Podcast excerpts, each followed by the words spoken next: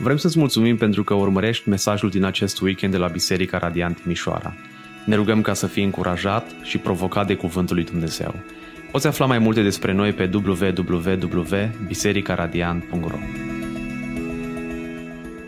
Astăzi suntem în capitolul 5, un capitol uh, care ne vorbește despre felul cum trebuie să fim ca și copii ai, uh, ai lui Dumnezeu cum trebuie să trăim în această lume. Și toate aceste îndemnuri sunt grupate într-un, uh, uh, într-un generic. Vedem încă din capitolul 4, uh, Pavel ne îndeamnă să nu mai umblăm așa cum umblau neamurile, versetul 17, în deșertăciunea gândurilor lor. Și Pavel în acest capitol ne spune că dacă suntem copii al lui Dumnezeu, trebuie să căutăm și noi să facem ceea ce îl vedem pe Dumnezeu făcând. Chiar din versetul 1 din capitolul 5 ne spune Pavel, Uh, așadar, fi, fiți urmașa lui Dumnezeu ca niște copii prea iubiți, umblați în dragoste, imitați-L pe Dumnezeu. Uh, Dumnezeu este dragoste, prin urmare trebuie să umblăm și noi în dragoste. Dumnezeu este lumină, deci noi trebuie să umblăm ca și copii ai luminii. Și asta am văzut uh, în uh, versetul 3 și 4, chiar și până la 8. Uh, umblați deci ca niște fii ai luminii. Um, Dumnezeu este adevăr, Dumnezeu este înțelept, deci noi trebuie să umblăm cu înțelepciune și în dimineața aceasta ne vom uita la cum trebuie să umblăm în înțelepciune, ce înseamnă înțelepciunea. Și uitați-vă chiar în primul verset din capitolul, uh, în primul verset, uh, versetul 15 din capitolul 5, cum ne îndeamnă Apostolul Pavel. El spune, uitați-vă deci cu grijă cum umblați nu ca niște înțelepți, ci ca niște înțelepți. Pavel le spune efesenilor din nou modul în care trebuie să trăiască, cum trebuie să umble în lumea aceasta, cum trebuie să umblăm în comunitate, în biserica lui Hristos. Și Pavel vorbește despre cum trebuie să umblăm în comunitate în capitolul 4. Eu cel întemnițat pentru Domnul vă îndemn să umblați într-un mod vrenic de chemare la care ați fost chemați. Cum? Cu toată smerenia, cu blândețe, cu îndelungă răbdare, îngăduiți-vă unii pe alții în dragoste, străduindu-vă să păstrați unitatea Duhului în legătura păcii uh, și ne spune cum să nu umblăm. Capitolul 4, versetul 17, să nu mai umblați așa cum umblă neamurile în deșertăciunea gândurilor lor. Fiți urmași, imitatori ai lui Dumnezeu. Toată tema asta, tematica lui Pavel, din capitolul 4 până în capitolul 6 ne spune cum trebuie să fie umblarea noastră. De fapt, uh, capitolele acestea ultime, 4, 5, 6, sunt capitole practice. Uh, primele trei capitole din Efeseni sunt capitole teologice și uh, ne-am uitat încă din ianuarie în cartea aceasta Efeseni și vă încurajez să ascultați toată seria de mesaje dacă nu ați făcut-o până acum. Și Pavel asta ne îndeamnă. Umblați Uitați-vă deci cu grijă cum umblați. Aveți grijă cum umblați. În versetul 15. Cu grijă. Asta înseamnă cu precizie, exactitate, mare grijă. Cu alte cuvinte, Pavel ne spune că nu ar trebui să fim indiferenți față de modul nostru de viață, de comportamentul nostru. Umblarea noastră cu grijă înseamnă o umblare cu prudență mare, cu vigilență spirituală, în orice moment. De ce trebuie să fim vigilenți? Pentru că uh, știm pe ce teritoriu suntem. Suntem pe, pe, pe teritoriul inamicului. Uh, Ioan ne spune în 1 Ioan 5 cu 19, știm că suntem din Dumnezeu și că toată lumea zace în cel rău. Și diavolul este prințul acestei lumi. Petru spune, diavolul răgnește ca un leu și caută să vă înghită. Acest lucru este subliniat în mod repetat, odată uh, negativ și odată pozitiv. Uitați-vă cu grijă cum umblați, nu ca niște neînțelepți, ci ca niște înțelepți.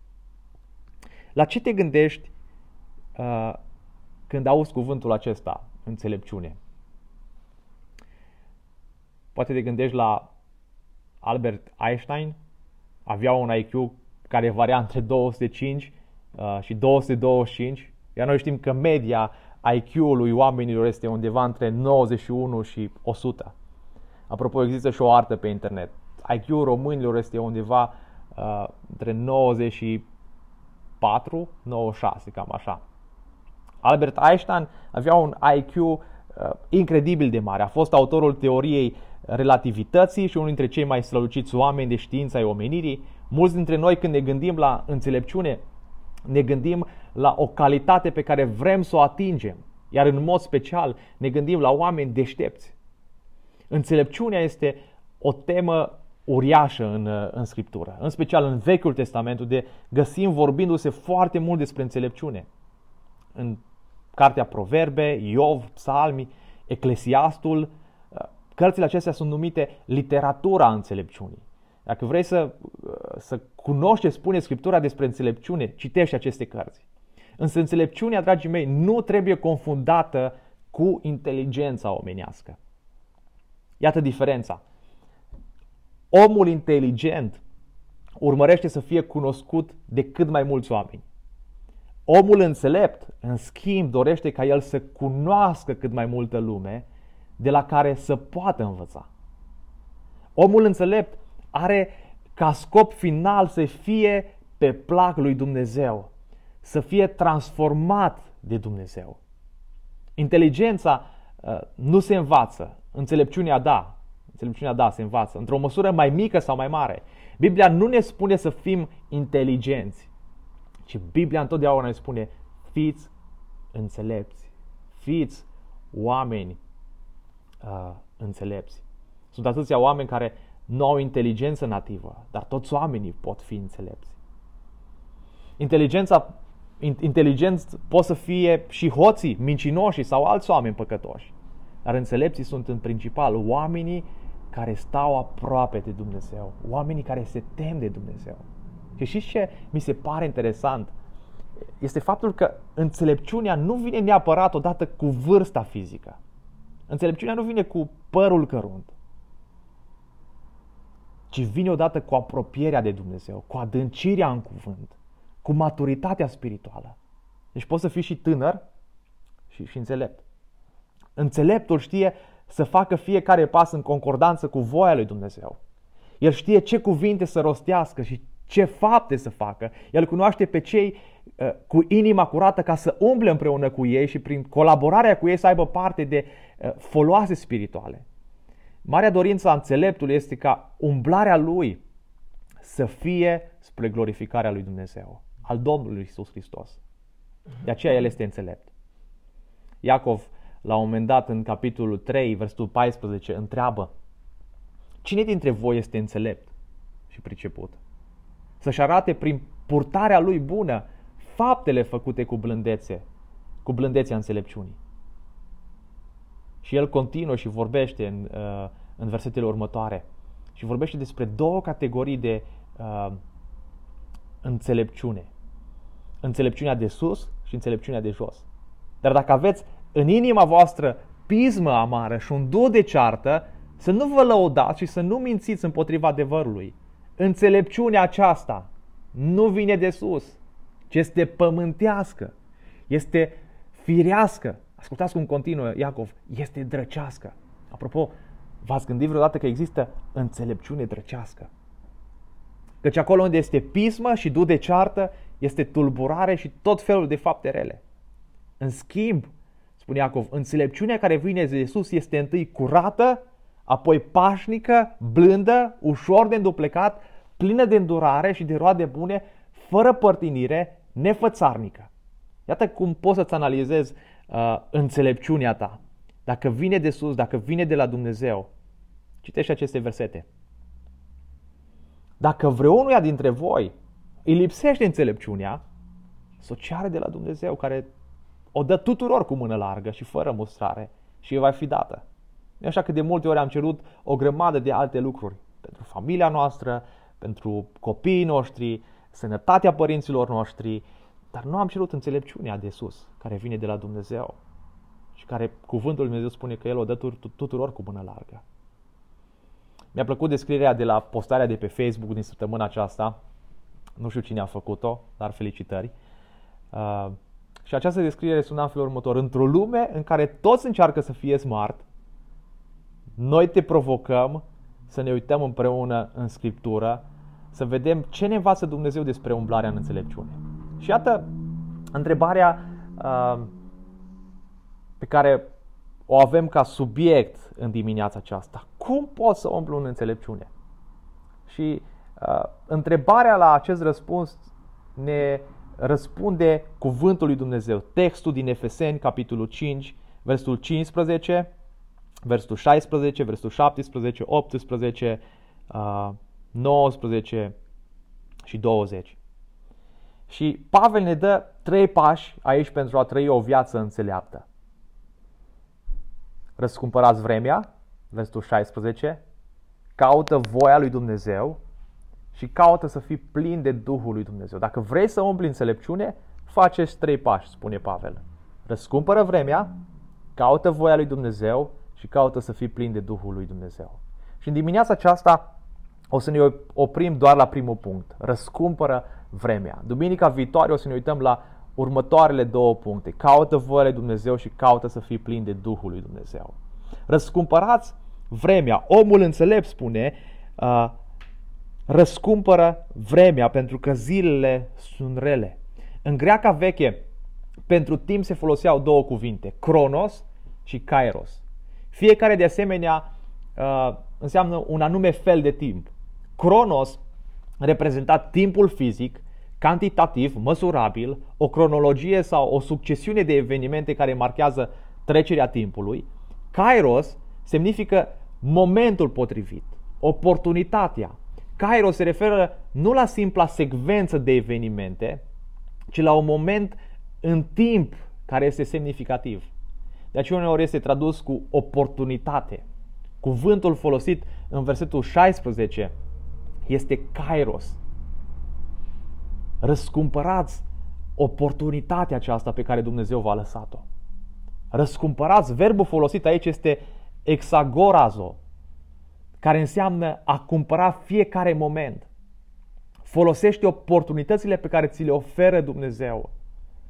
Cumpărați vremea înapoi. Cumpără fiecare oportunitate pe care ți-o oferă Dumnezeu. Mă gândesc dacă e să gândesc această definiție în mod, în mod practic. Cum am folosit timpul dacă l-am cumpărat? Dacă ar fi pe bani. Și a trebuit să plătim pentru el în fiecare zi. În fiecare zi. Cum l-a face să, să merite? Asta face omul înțelept. Răscumpără fiecare moment. Folosește toate oportunitățile pe care le oferă Dumnezeu. Adică folosiți la maxim timpul pe care vi l-a dat Dumnezeu. Profitați de fiecare ocazie pentru a vă apropia de Dumnezeu, pentru a duce vestea bună a mântuirii lumii pierdute. Latinii interesați de a profita cât mai mult de timpul acesta, de cronosul acesta pe care omul îl are la dispoziție, au inventat expresia carpe diem, trăiește clipa. Trăiește clipa. Ăsta e momentul, trăiește la maxim. Însă mulți au înțeles că, că trebuie să profiți la maxim de viață într-un mod ușuratic. Trăiește cum vrei tu, distrează-te. Nu cred că acest lucru voia să-l spună Pavel în epistola către Efeseni, când ne spune că să răscumpărăm vremea. Cred că ideea lui Pavel este următoarea. Trăiește clipa, dar trăiește cu Dumnezeu. Nu lăsa să-ți fure, să-ți fie furat timpul. Profită de ocazia dată. Fii înțelept în modul cum îți administrezi timpul. Și nu e așa că e un mare adevăr în ceea ce ne spune Mihai Eminescu în glosa. Faptul că vremea trece și trece așa de repede. Dar cel mai mare adevăr îl găsim în cuvântul lui Dumnezeu. Psalmistul spune în Psalmul 90, rugăciunea lui Moise, Doamne, învață-ne, învață-ne cum să ne numărăm bine zilele, ca să avem parte de o inimă înțeleaptă.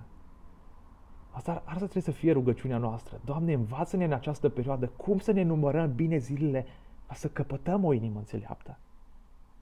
Cum putem administra timpul cât mai bine? Cum pot să fac din timpul meu o valoare? Și știm bine că unul dintre dușmanii vremurilor moderne este timpul. Aproape peste tot auzi cuvântul acesta, nu mi-ajunge timpul, n-am timp, nu am timp să aștept, nu am timp să mă odihnesc, nu am timp pentru familie, nu am timp pentru biserică, nu am timp. Dragii mei, timpul ne este dat de Dumnezeu și indiferent de educație, de bogăție, de talent, ceea ce toți oamenii au deopotrivă este timpul. Fiecare om are 24 de ore zilnic. În niciun caz nu putem fabrica timpul. dar putem face un singur lucru, ceea ce ne învață Pavel aici, răscumpărați timpul. Întotdeauna avem timp pentru ceea ce ne place nouă, nu-i așa? Însă nu tot ceea ce ne place este important. Nu tot ceea ce ne place nouă este plăcut lui Dumnezeu. Aceea, Cartea Proverbe ne spune în capitolul 16 cu 25, cercetați. Uh, de fapt, Pavel ne spune chiar aici în Efesen, cercetați ce este plăcut înaintea Domnului. Și Solomon ne spune în Proverbe 16 cu 25, multe căi se par bune, plăcute omului, dar la urmă duc la moarte. Timpul, dragii mei, este unul dintre lucrurile de preț din lumea aceasta. Și așa să te întreb, cum prețuiești timpul? Îl prețuiești sau nu? Felul în care prețuim timpul vieții noastre se vede în modul în care îl folosim. Cum cheltuim timpul? Și cu siguranță vă amintiți că v-am mai spus următorul adevăr. Nu spune ce e important pentru tine.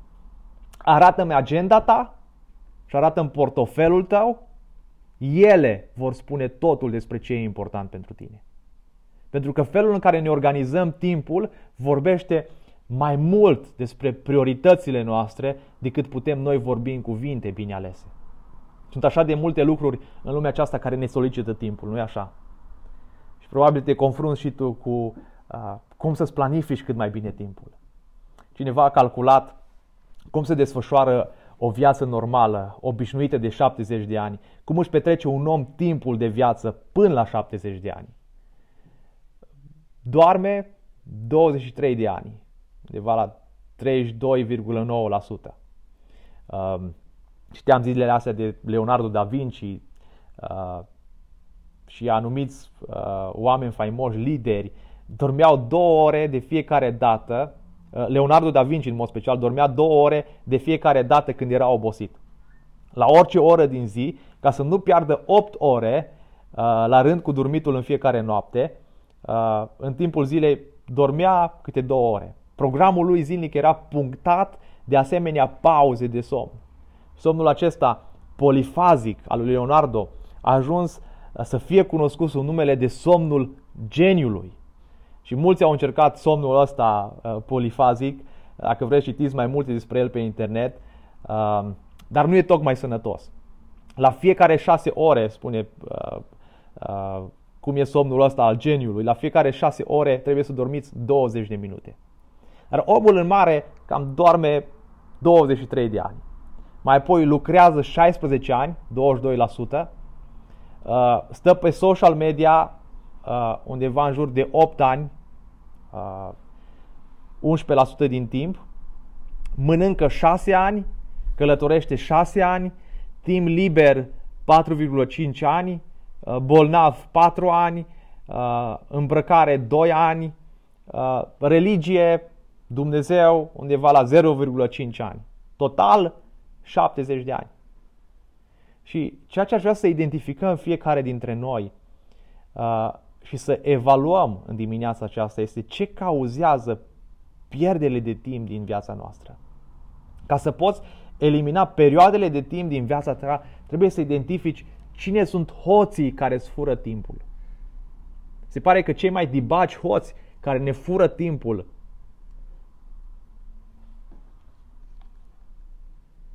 telefonul, media, televizorul, filmele.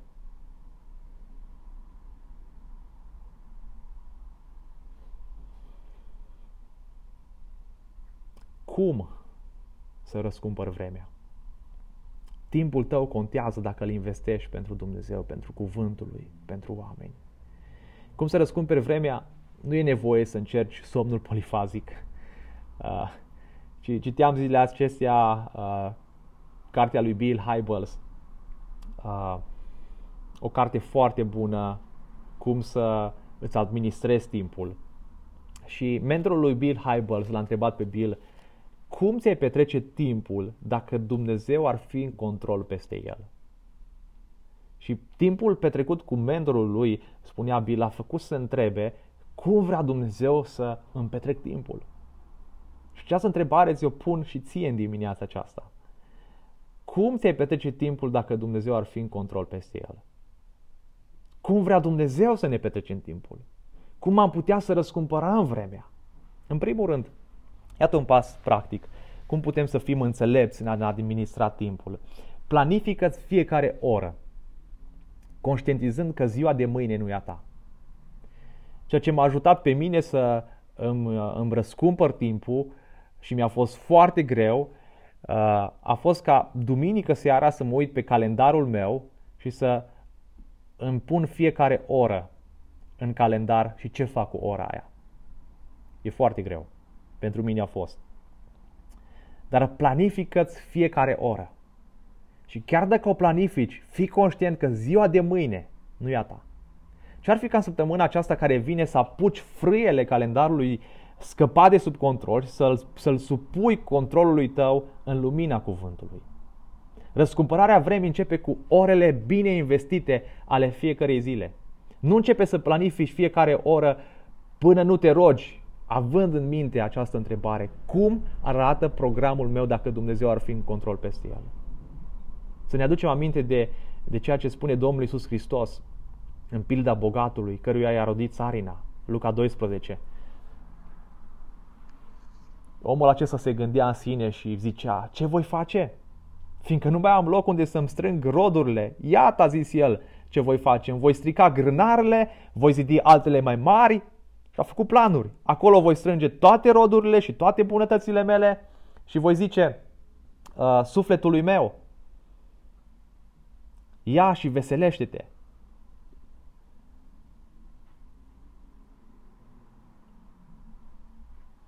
Dar Dumnezeu i-a zis, nebunule, chiar în noaptea aceasta ți se va cere înapoi sufletul și lucrările pe care le-ai pregătit, ale cui vor fi?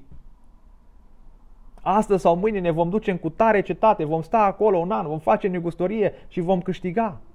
Spune Iacov, capitolul 4. Și nu știți ce va duce ziua de mâine. Că ce este viața voastră? Nu sunteți decât un abur care se arată puțintel și apoi piere. Voi din potrivă ar trebui să ziceți, dacă va vrea Domnul, vom trăi și vom face cu tare sau cu tare lucru. Atunci când îți planifici calendarul, gândește la ziua de mâine. Și planifică ca și cum ar fi ultima zi a vieții tale. Aceste versete nu ne încurajează uh, a nu ne face planul că nu știm ce va fi mâine. Ci din contră, atunci când îl facem, să ne gândim că ziua de mâine nu e a noastră. Probabil știți uh, deja că uh, Ravi Zahrayas, un mare apologet și scriitor creștin, se luptă cu o, o formă rară de cancer și tocmai citeam un articol în care soția lui spunea că medicii au declarat că nu mai au ce tratament să-i ofere. Și ea spunea că s-au întors de, uh, de la ultimul tratament și citez ce spunea. Vrem să ne bucurăm de oricât timp ne va mai îngădui Domnul împreună. Nu știu dacă te motivează, dar poate ai nevoie ca în fiecare dimineață, când te trezești, să te întrebi cum i-aș trăi ziua de azi dacă tocmai aș fi primit vestia că medicii nu mai au ce să-mi facă. Dacă crezi că asta te-ar motiva să fii mult mai înțelept, mult mai atent la programul tău, atunci gândește zilnic la întrebarea asta când te trezești. La urma urmei, dragii mei, tot ceea ce facem e să ne amintim constant și să amintim constant minții noastre că este trecătoare și că ziua de mâine nu este a noastră. Iată, dragii mei, cum ar trebui să arate un, un program al nostru, fiind conștienți că ziua de mâine nu este a noastră. Iată cum trebuie să, răs, să, să răscumpere un om înțelept, un copil al lui Dumnezeu timpului. În primul rând, pe agenda, pe calendar, timpul zilnic cu Dumnezeu, timpul de închinare zilnic trebuie să fie o prioritate. Ce n-ar trebui să lipsească din calendarul tău zilnic este timpul cu Dumnezeu. De aceea te încurajez, dacă n-ai făcut asta până acum, găsești un loc în casă în care îți, îți place locul ăla cel mai mult sau găsești un loc afară, pe bancă, pe balcon, un loc în care să nu fii întrerupt de nimeni Întâlnește acolo cu Dumnezeu în fiecare zi. Deschide cuvântul lui Dumnezeu, citește-l, citește din el măcar 15 minute. Gândește cum ai putea să-l aplici în viața ta și apoi roagă-te. Începe să crești acest timp de părtășie cu Dumnezeu. Nu tu te mulțumi cu doar, doar să bifezi alea 15 minute și atât. Caută moduri noi prin care să studiezi cuvântul, folosind un studiu aprofundat, ce ai citit, rugându-te, după o listă de rugăciune. Omul înțelept crește din zi în zi. Nu rămâne la fel. Își face o prioritate din timpul lui cu Dumnezeu. De aceea te încurajez, fii consecvent cu timpul tău cu Dumnezeu. Fără grabă și protejat de orice distragere într-un moment al zilei care este cel mai potrivit pentru tine. Și ceea ce este cel mai important pentru tine ar trebui să fie zilnic. Ar trebui să fie zilnic. Cea mai mare ispită este să tai din timpul tău cu Dumnezeu. Cea mai mare ispită este să pierzi timpul cu lucruri care uh, îți sunt plăcute ție și nu Domnului internet, televizor, idolii minelului 3. Și nu e așa că e interesant că suntem ispitiți să tăiem din timpul cu Dumnezeu din două motive. În primul rând pentru că nu găsim satisfacție imediată. Uneori ne stă gândul tot la ce trebuie să facem mai târziu și, și fușerim timpul cu Dumnezeu fără să, să, să găsim uh, plăcere, fără să găsim uh, dragoste. Dacă în dimineața aceasta te confrunți și tu cu, cu acest lucru, nu găsești uh, satisfacție, roagă-te lui Dumnezeu și uh, cere ca să pună dragoste pentru cuvântul tău, pentru cuvântul său în inima ta. În al doilea rând, pentru că nu găsim transformarea sau transformarea imediată. Parcă timpul cu Dumnezeu uneori nu ne aduce nicio schimbare radicală. Și asta se întâmplă atunci când îl facem doar ca să-l bifăm, fără să fim conectați, concentrați, dornici să sorbim din adevărurile lui Dumnezeu.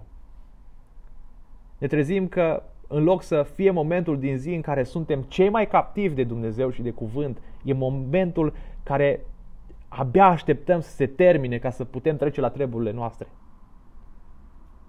Ce mult uităm lucrurile importante. Uităm că acel timp petrecut cu El aduce o transformare și o creștere care poate nu se vede de azi pe mâine, dar cu siguranță se vede în timp, în maturizarea noastră. Uităm că momentul în care sufletul nostru primește hrană este îngrijit și udat ca să crească. Uităm că acel timp aduce pentru noi înnoire, desfătare, pace, eliberare de îngrijorare. Și preferăm să facem uh, alte lucruri fără să ne hrănim inima din cuvântul lui Dumnezeu. De aceea, dimineața aceasta, dacă vrei să aplici cuvântul lui Dumnezeu într-un mod practic, cum să răscumperi vremea, puneți în agenda ta timp cu Dumnezeu. Ăla nu e un timp pierdut. Ăla e un timp pentru sufletul tău, un timp câștigat. Timpul nu se poate cumpăra. Oare câte ocazii am pierdut, câte scopuri bune am abandonat? De aceea în dimineața aceasta suntem invitați să revenim asupra lor, nu dând ceasul înapoi, ci hotărându-ne să recuperăm restanțele. Mai apoi, un om înțelept răscumpără timpul și își pune pe agenda lui timp cu familia. Folosește-ți calendarul ca să, te, ca să protejezi timpul și spațiul rezervat pentru căsnicia și familia ta. Dacă ai copii mici, Întreabă-te de câte ori ar trebui să scriu cuvântul acasă în calendarul meu, pe agenda mea. Slavă Domnului că pandemia asta uh, ne-a ținut mai aproape unii de alții și uh, mai în fiecare zi o scris în calendarele noastre acasă. Dar dacă viața o să, o să vină la normal la unii dintre voi, întreabă-te de câte ori ar trebui să scrie în calendarul meu acasă. Roagă-te ca Dumnezeu să-ți lumineze răspunsul și dacă e nevoie Notează-ți în calendar timpul cu familia, un timp intențional în care să fii prezent, nu numai fizic, ci și psihic, să fii acolo conectat. Dacă soția ta nu-și amintește când a călătorit ultima dată undeva împreună, atunci scrie în calendarul tău, planifică din timp, planifică o vacanță. Dacă căsnicia ta trece prin uh, vremuri grele, tulburi, uh, poate în calendarul tău ar trebui să, să scrie consiliere sau mai multe serii romantice. Scrie asta într-un mod intenționat. Și vă spun din propria experiență, dacă nu scrii și nu faci lucrul ăsta din mod, într-un mod intenționat, o să uiți de el. Nu trebuie să rămână numai la nivel de gând. Planifică timpul cu familia ta. Planifică un timp cu, cu ei, la fel cum planifici o ședință la locul de muncă. Dacă uiți de ședința de la locul de muncă, s-ar putea să fii dat afară de, de, de, de la servici. Dacă vă ajută, faceți-vă un obicei ca în fiecare zi de marți. Dau un exemplu, s-ar putea să nu funcționeze la tine. Dar în fiecare zi de marți aveți un timp de ieșire împreună în parc, la cafea, la un restaurant, la plimbare. Și asta să știți că seara, în seara zilei de marți e dedicată timpului pentru familie în mod special, bărbaților. Dacă nu o să facem asta în mod intenționat, chiar scris pe calendar dacă e nevoie, atunci o să tot amânăm sau o să ne trezim ca trecut și săptămâna asta și tot n-am apucat să răscumpărăm timpul cu familia noastră, care e cel mai prețios. În timpul dedicat familiei, vorbiți lucruri cu însemnătate pentru voi. Nu bârfiți, nu vorbiți despre alții. Întreabă soția cum te simți, cum ți-a mers la lucru, cum îți merge cu copiii, ce ți-a vorbit Dumnezeu din Scriptură, care este viziunea familiei noastre. Și asta trebuie să vină de la noi, bărbaților. Noi trebuie să ne conducem familiile. Rugați-vă împreună cu, uh, cu, cu familia voastră, cu copiii voștri, cu soțul, cu soția. Nu e nimic altceva care să, să vă țină căsniciile voastre ca un lipiș, cum e rugăciunea împreună. Mai apoi, timpul cu biserica trebuie să fie planificat în calendarul tău. Și uh, mulți oameni spun, uh, era să nu vin astăzi la biserică. Uh, sau uh, nu mi-am planificat să vin astăzi la biserică, dar mă bucur că am venit. Timpul cu biserica uh, trebuie să fie planificat, bătut în cuie. Trebuie să fie prioritar. Biserica trebuie să fie prioritară în agendele noastre. Dacă vrei ca Dumnezeu să-ți vorbească, vin acolo unde este propovăduit cuvântul lui Dumnezeu. Regulat, în fiecare duminică. Vin în grupele mici. Și dacă nu ești prins în grupele mici și vrei să faci parte din grupele mici, scrie un, un, un, uh, un comentariu pe site-ul nostru uh, și înscrie-te în grupele mici. Mai apoi, Bineînțeles, uh, poate vă întrebați, dar Tone spui, Adi, cum putem să răscumpărăm timpul cu Domnul, cu familia, cu biserica, dar noi mai și muncim. Și da, e important să ai grijă de familia ta, să-ți îngrijești familia, să muncești. Și uh, o, o treime din viață ne-o petrecem la locul de muncă. Și fiindcă munca îți consumă între 8 și 10 ore de lucru în fiecare zi a săptămânii, experiența ta de la locul de muncă îți, îți va aduce în viață fie o măsură semnificativă de bucurie și împlinire, fie un nivel de nefericire, ce va fi greu de controlat în celelalte ore ale zilei.